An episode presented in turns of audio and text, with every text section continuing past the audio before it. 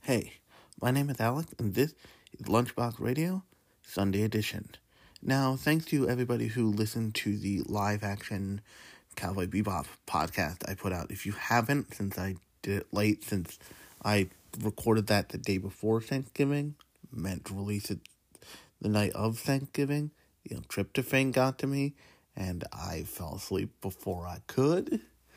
So I actually released that early that Friday morning, so if you haven't heard that, go check that out. But I wanted to talk today about something that was inspired by, something that I ended up thinking about after starting the new Netflix series Super Crooks, which is actually what I'm probably going to do my next Thursday episode about, but I've started thinking about adaptations in the other direction, meaning like taking live action and or Western comics and adapting them into anime, or even really like use of non-traditional anime genres. What I mean by that is, like, there's all kinds of genres of stuff in anime. And if you're thinking of anime as a genre of entertainment, you're really thinking about it wrong. You should be thinking about anime as a medium of storytelling and entertainment. That's really what it is, in the same way that animation, period, is a medium. But nonetheless, because it comes from a culture that has its own, like, genre conventions and unique genres, you more often than not get things in anime that you don't get many other places, or the translation, or the, like, next nearest thing isn't really the same. So a great example of this is the idea of Slice of Life anime. Slice of Life anime, it's really just, like, you're looking at somebody's life.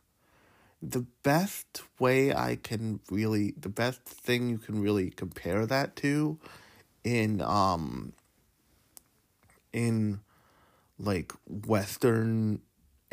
Western media is probably mumblecore. And if you're not aware of what mumblecore is, mumblecore films are films that are kind of meandering and slightly about nothing. But the best, like, one-to-one example, if you're like, what does a slice of life thing look like in, like, a Western form? I would go look at something like Boyhood, or like the After the Sunrise films, things that aren't super concerned with presenting, like, a big fantastical idea. And actually, Garden State is probably another great, it's a, like, mumblecore staple, but also it's, like, that's a pretty good slice of life comparison, like, Western slice of life thing. But what that also means is that translation doesn't often happen the other way either. What I mean by that is you don't usually get great anime and manga things that are just inspired by that are really inspired by Western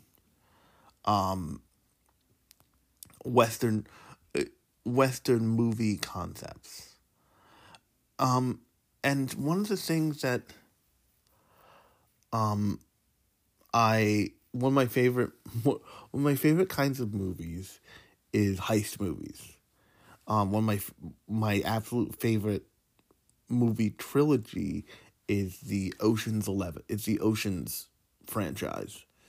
And actually, it's like not a trilogy. There's Ocean's 8, there's Ocean's 11, 12, and 13, and then there's Ocean's 8. But Ocean's 8 is supposed to be like the fourth movie in the franchise, and it's great, but it's also a different thing. But the reason the Ocean's franchise stopped for a time was because one of the cast members straight up died. It's like Bernie Mac is dead, and they were all like, "Well, we can't actually do this without Bernie Mac, so that sucks." But that kind of heist movie is a pretty American tradition, although there is, I haven't watched it yet, you can go watch it on Netflix, there is Bad Genius, which is supposed to be like a Taiwanese teenage Oceans movie all to its own, which I find incredible and I need to watch. But And part of the reason why it works so well as a movie concept, so like heist movies, because it's got a pretty definable form. You don't really need any kind of like superpowered humans. Everything that's done can be done by a human, and And there's all kinds of great heist movies. There's like Now You See Me is a heist movie about magicians just steal shit. That's pretty fun. But there's one with not Patrick Swayze. Although I'm sure there is one with Patrick Swayze. There's one with what's his face from Highlander. But there's a bunch of different heist movies. It's a specific genre, and it's got a bunch of its own conventions. And my favorite movies in that genre is usually like an Ocean's 11 style thing. Another one is The Italian Job. That one's okay, but you kind of get the point there. That heist movies are pretty traditionally an American affair, at least as far as I've encountered them. So it's really interesting to see the two anime series that have kind of taken up the mantle of like heist con artist things, and those two shows both being actually Netflix original shows, Super Crooks and The Great Pretender. And the idea is that the conventions that they're playing with are very kind of Americanized conventions. In Super Crooks, it's like literally supervillains and superheroes kind of thing. And in The Great Pretender, it's like hardcore long con style things. And if you look at the former Super Crooks, it is like a 1-to-1 to, in certain ways, to a Ocean's 11, to like an Ocean's film. The Great Pretender is definitely inspired by it, like seriously inspired by it, but not as 1-to-1 in many cases. But the overall is that you have a different group of creative people with different skills and different kind of senses about what's important in a heist franchise, making these things, and they still feel a whole lot like you're watching a traditional heist or con artist thing. And it just struck me as really it struck me as really interesting that, especially with Super Crooks, which is actually adapted from an American comic by Mark Miller, of all people, it strikes me as really interesting to see a whole different culture just, like, take the ball and run with it. And yes, there are some oddities that are avoided in The Great Pretender, which I've done a full-on podcast about, by The Great Pretender being a really international show. Like, it's, The Great Pretender takes the same approach to, like, we can't fuck up any one particular culture if we are in enough different cultures where, like, kind of every couple episodes we're switching venues constantly. Like, they have a arc in that show that takes place, I think, in Paris. They have an arc that takes place in straight up Los Angeles. They have an arc that takes place in Japan. But in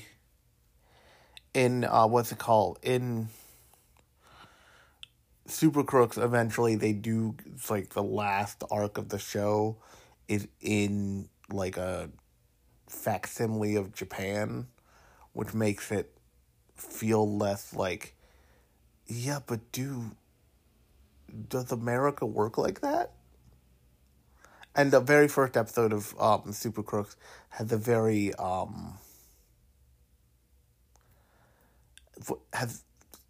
has the same kind of feel almost as, what's that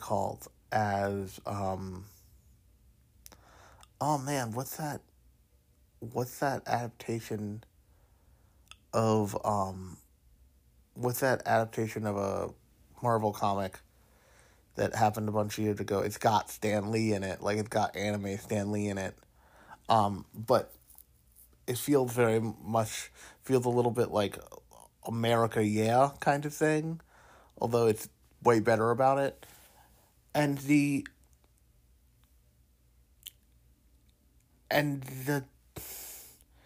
both shows, and I'm pretty sure we'll get more of, we already have gotten more of The Great Pretender, but I'm pretty sure we'll get more of the, like, genre of heist things, because they're both incredibly unique and they're both incredibly successful at being just heist stories, not just, like, weird experiments with the form. So, and I'd be curious to know how both of them did, because The Great Pretender, I know people watched it. Something about Super Crooks says that people are going to watch it. So these two series will probably be fairly successful, meaning that they'll open the door for, like, other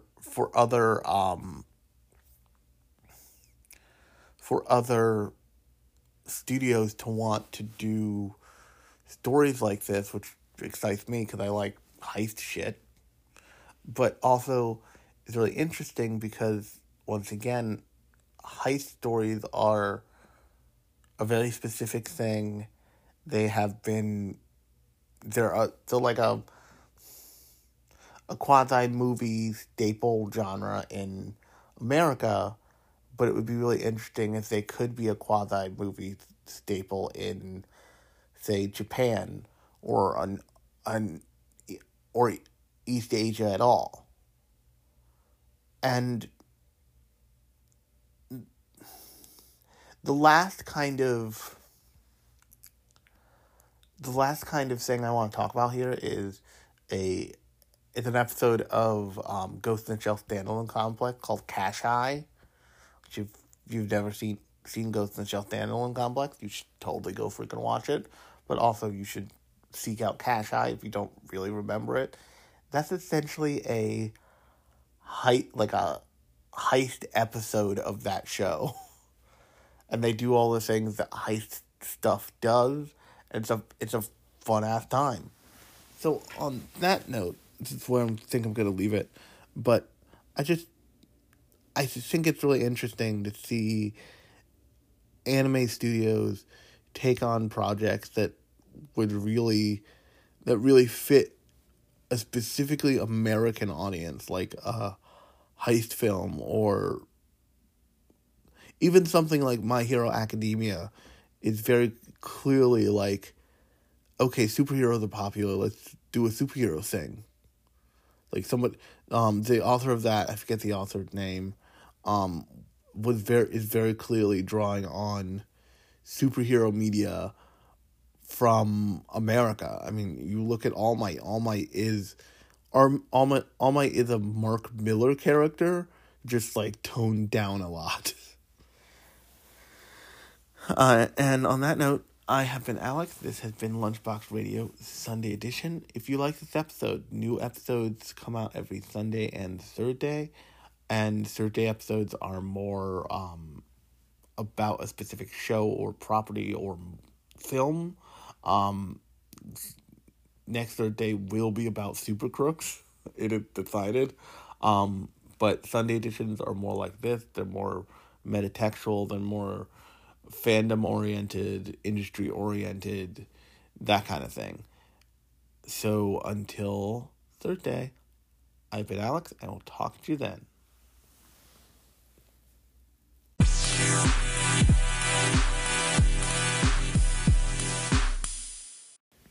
Hey everybody, my name is Alex, and this time I'm actually coming at you from bed, but this is Lunchbox Sunday Edition.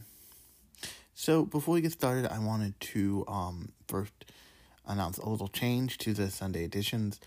I think I'm going to switch to an every 2 weeks kind of schedule. This is only so I can make sure that I give you guys like worthwhile Sunday editions, and also just free up my schedule a little bit so I go a little less insane. And on that note, the thing I wanted to talk about today was actually nostalgia catching up with me, if that makes any sense. So if any of you haven't checked her out on YouTube, I know she's got a Twitter handle and a thriving Patreon. But if any of you haven't checked out Hazel on Hazel's channel on YouTube, definitely give it a look. But what I find really interesting about Hazel's channel is not necessarily,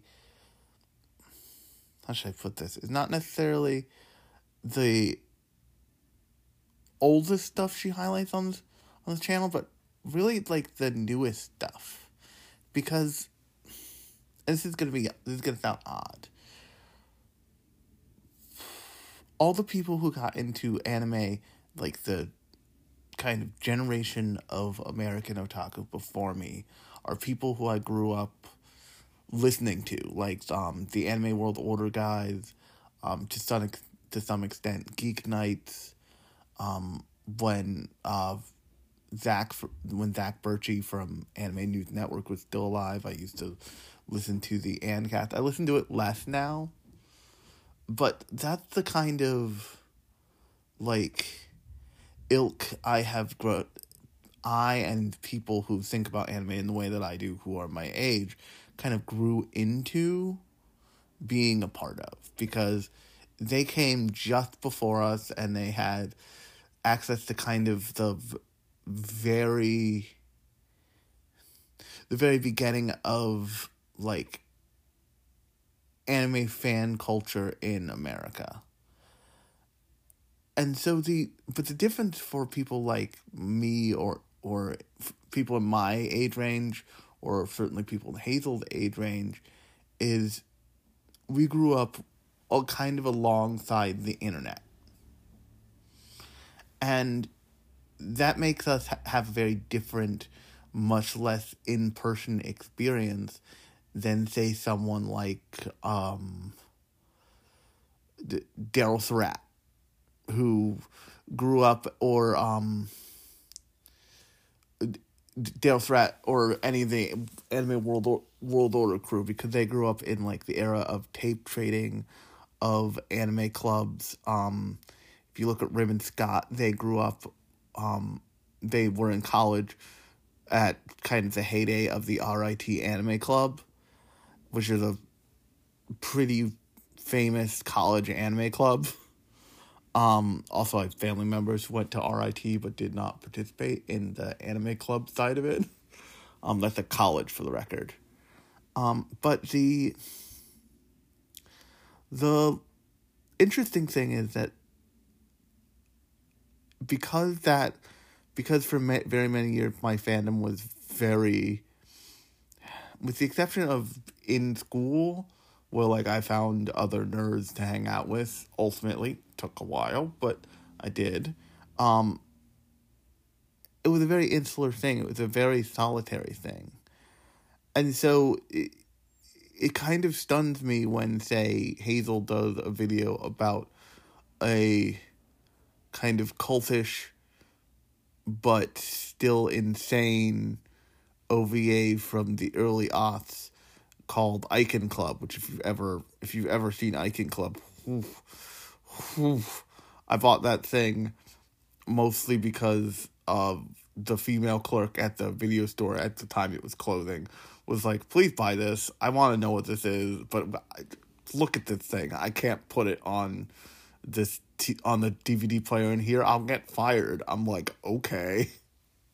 It's $10, which is how I came to own an original run of the DVD copy of Icon Club, which I pulled yesterday when I was watching Hazel's video on it, because I wonder if I have a more complete set of credits on that copy than she would have on hers that would tell me who the director of the second episode was. But I didn't. I have yet to check. But on that note, it struck me in that moment, and it struck me in other of her videos. Like I think the previous video she did was on Tenchi, and she labeled Tenchi as the forgotten shonen giant of the 90s, and like in my mind, I'm like, no, I watched Tenchi on Toonami, just like many, many other people I know. Tenchi in Tokyo is one of my favorite feels for an anime, just because of the way they kind of capture this mid 90s, early aughts Tokyo that is both financially fucked and it culturally interesting. It's the whole. Her channel gives me this intense we're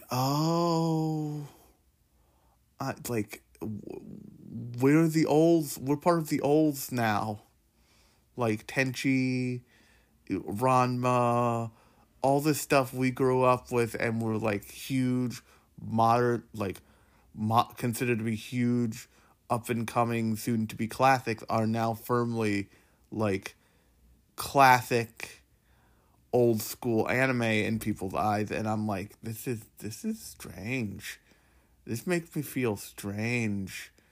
And one of the things I find interesting is the shows that were just on the cusp of that,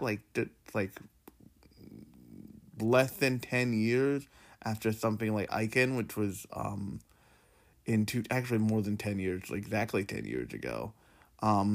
It's 11 years ago, actually. Things 11 years later, rather, in the timeline of things. Things like Classroom of the Elite. I think I'm gonna talk about it for my Thursday show.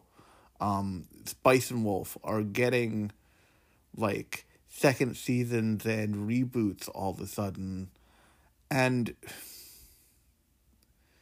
that's I think for two reasons, really. Because if you go much later than the 2000s in anime, you start to run up against some scenarios where you're going to have to make some big choices. You're going to have to make some very, hard decisions about what parts of certain things you want to adapt, you're going to adapt. Because there's a lot of, very inappropriate sex comedies.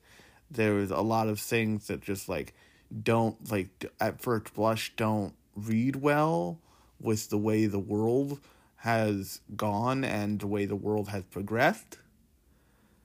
And so I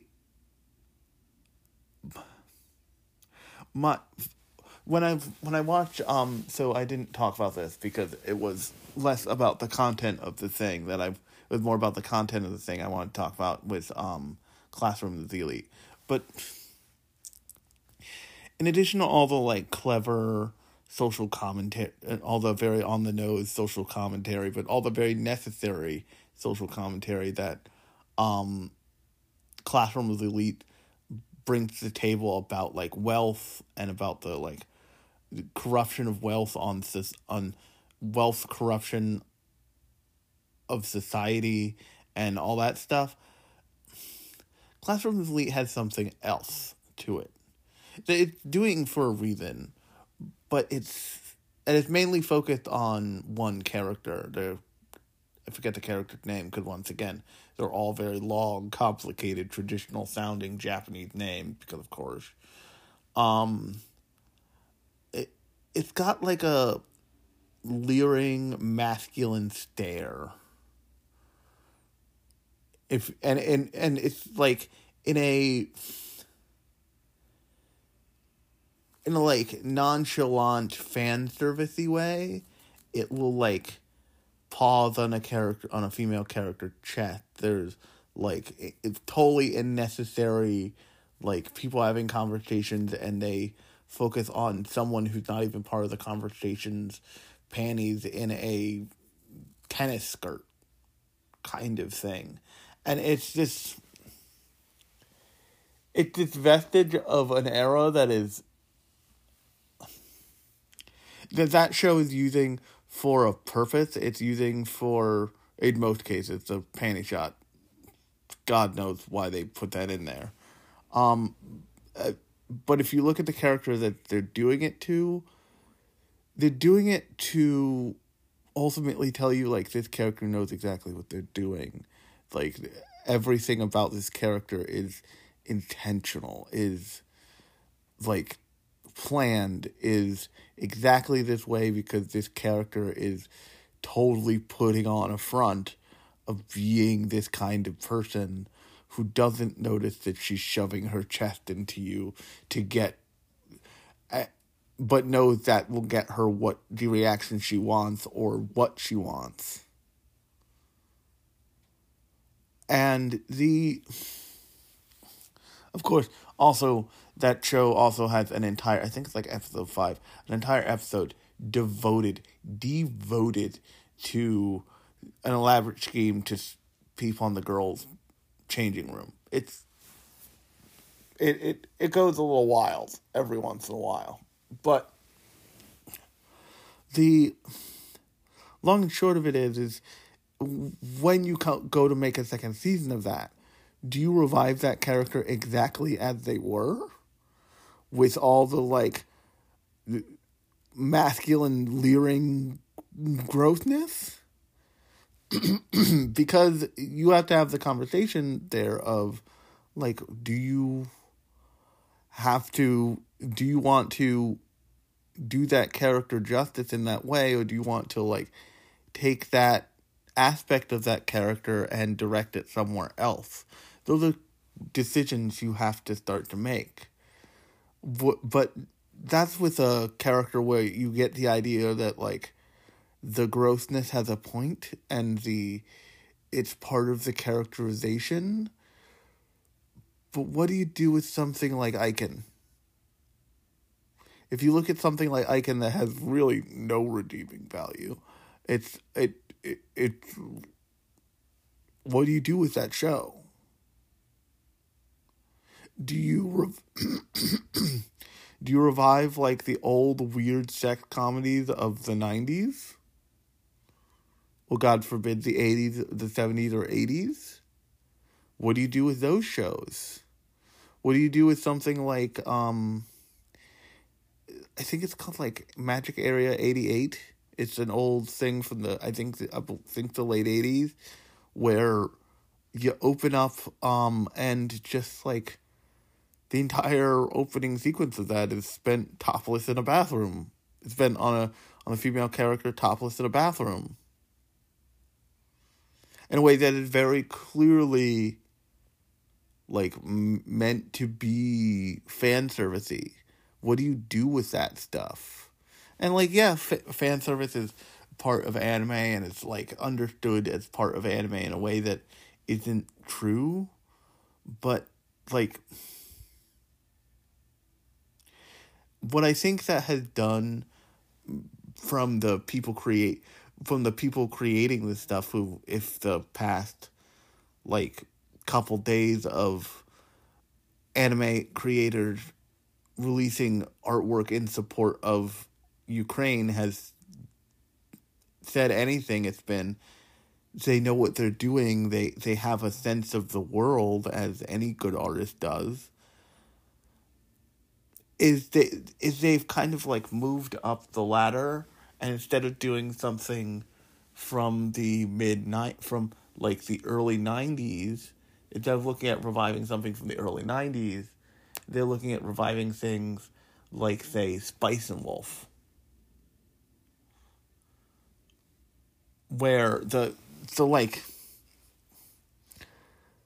I'm going to talk about this in my Spice and Wolf episode, which is, now I've backed myself in the corner, I gotta do it. Good thing I've seen the whole thing already. But the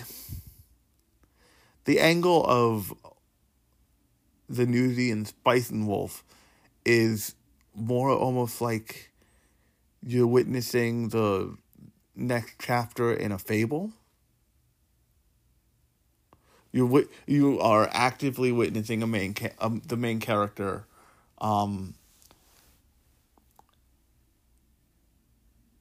constantly be reminded, like, oh yeah, she's a wolf goddess from the North country, and I just happened to run into her in a town I was visiting. This is, like, it's probably totally normal for her not to wear clothes in front of people. Like, I'm not dealing with, like, a random woman. I'm dealing with, like, the kinds of mystical shit that, like, you see in paintings hung that are banned and burned by the church. And I just think it's interesting that, like, it's my set of nostalgia's turn to, like, get reboots, second seasons, like, long-awaited second seasons, and stuff like that. It's just, I thought that with Shaman King, too. Like, Shaman King was on when I was a kid. Shaman King was still as brutal as it is in its current incarnation when I was a kid, and I was like, this is a lot of death and fucked up shit for, like, a kid show when I was a child. And I still, like, oh wow, they definitely narked that poor lady, like, as soon as the main character, as Yo's back got turned. In the end of the first part they put out. But I just had this thought of, it was sparked by Hazel's, if you have any passing interest in, like, early aughts, late 90s, early 90s, or even, like, early 80s, early to late 80s, anime, definitely go check out Hazel's channel on YouTube. She also does a lot of stuff about video games. She did a whole video that was pretty great about, like, I think Christmas themed, nostalgia for Christmas-themed anime RPGs. And I just... Her channel reminds me of the ads in issues of Animerica from my childhood, if that makes any sense. And if you're like, well, why is he being so specific about that? The reason I'm being so specific about that is because I think there's still a website or a blog devoted to cataloging, like, old, not the articles, but the advertisements from, I think, only old Animerica issues. Because they have this... Animerica ran, I know in the 90s, and I know in the early 2000s. And it has this... It's the advertisements in it, the advertisements in anime magazines of that time have a very specific look and feel that captured kind of the stylistic choices of the 90s. The drop shadows, the grunge, the bad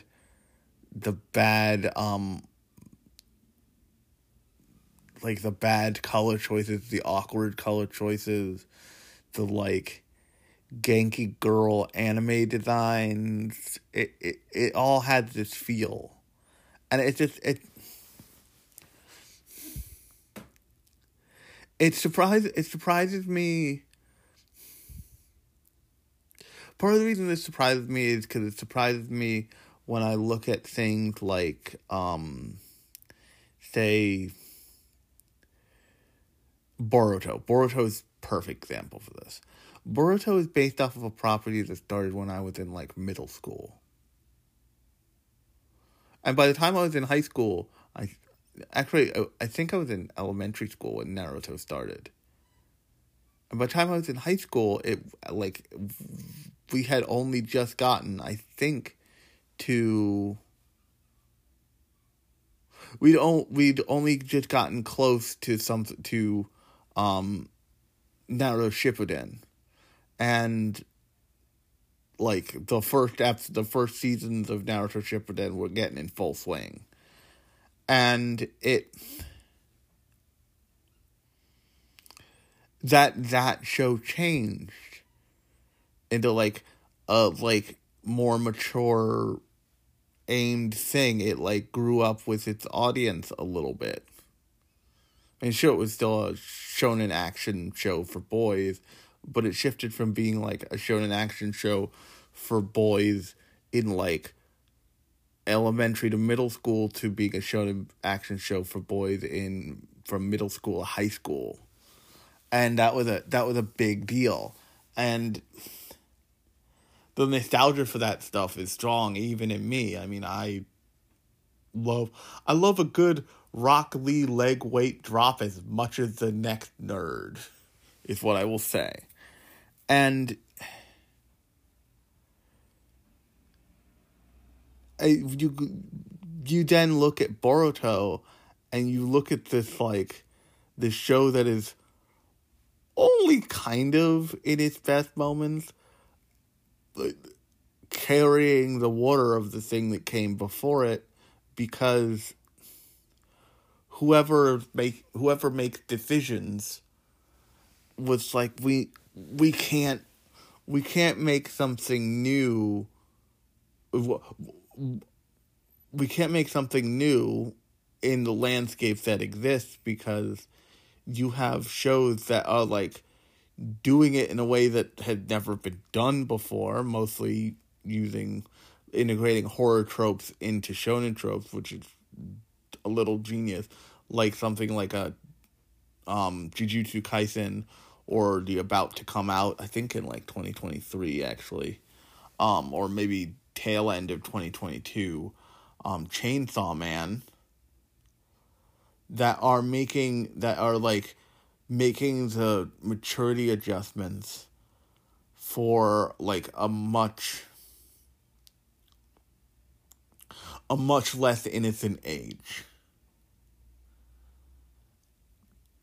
but they wanted to produce, but they also want to produce something that feels, that has a slightly less dark and edgy tinge than something like Jujutsu Kaisen or, once again, Chainsaw Man.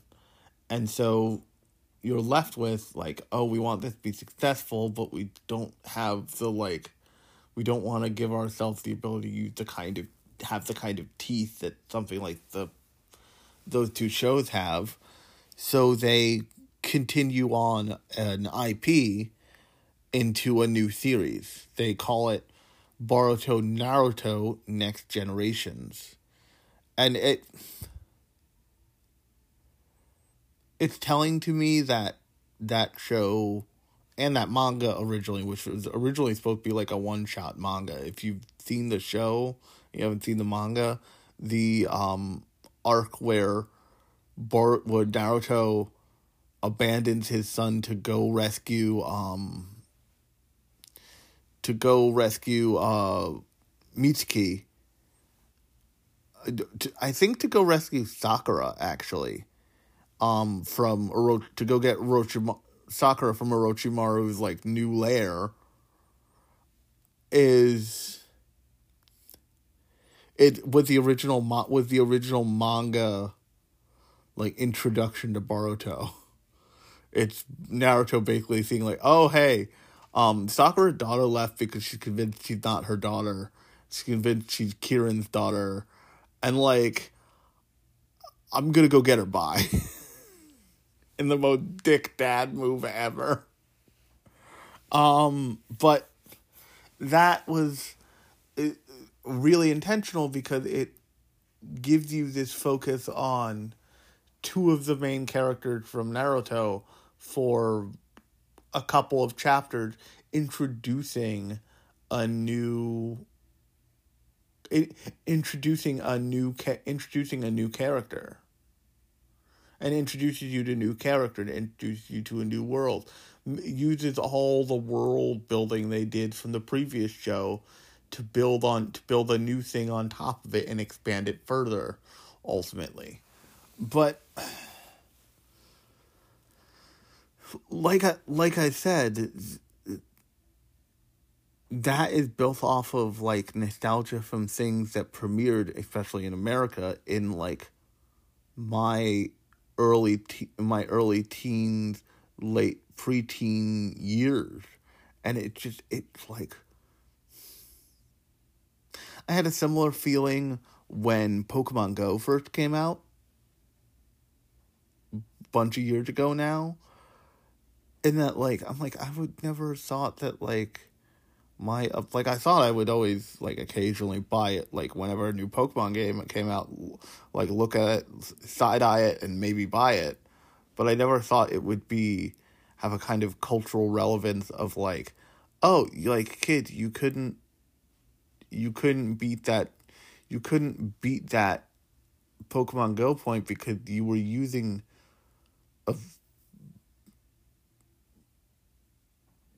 like an electric type versus a ground type. Of course it wasn't going to work.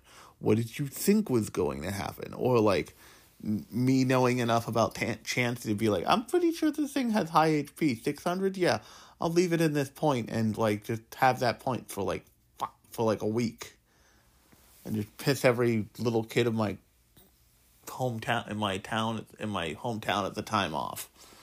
And it's